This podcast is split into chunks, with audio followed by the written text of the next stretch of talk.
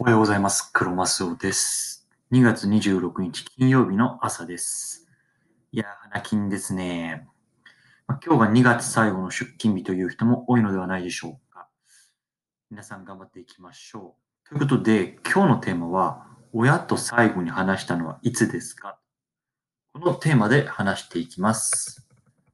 本題の前に、この番組では主にアメリカでの資産運用の話とか、自由な人生について考えるっていうのをテーマに毎日配信しています。僕自身は日本にいた時は本当にマネーリテラシーが全くなくて、でも今はアメリカに来て7年以上が経つんですけど、アメリカ人と結婚したことで、ここアメリカのお金の考え方とかを学んで実践することで、30代で純富裕層と呼ばれる資産を築くことができました。その考え方とか実践方法っていうのを日本語でわかりやすく皆さんにお届けできたらなと思って毎日配信しています。もし参考になるなという方がいたらぜひフォローしてもらえると嬉しいです。では早速今日の本題行ってみましょう。今日のテーマは親と最後に話したのはいつですか？というテーマです。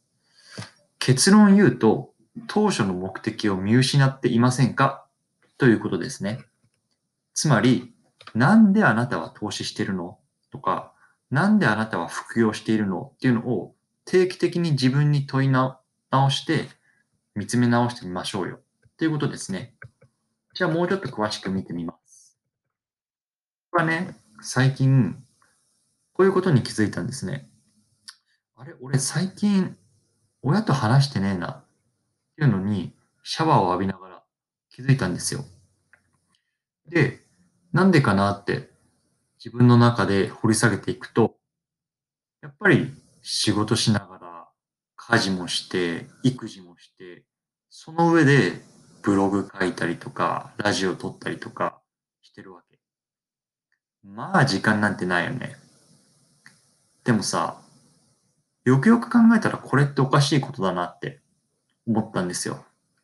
なんで俺こんなに毎日バタバタしてんだって。昨日の配信でも話したんだけど、僕の夢っていうのは日本とアメリカの2つに拠点を持って生活すること。なぜかっていうと、僕にはアメリカにも家族がいるし、日本にも家族がいる。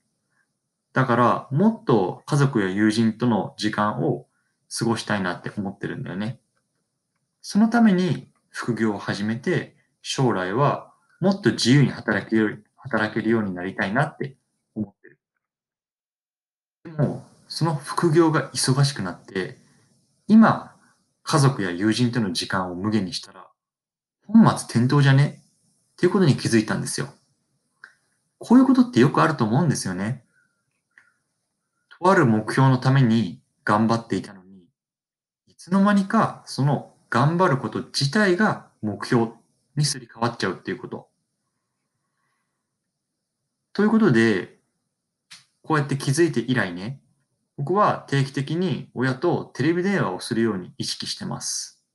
まあ、僕の子供、彼らにとっての孫なんだけど、の顔っていうのを、まあ、毎日、もしくは定期的に見せることができるし、親孝行にもなって、まあ、一石二鳥かなと思ってます。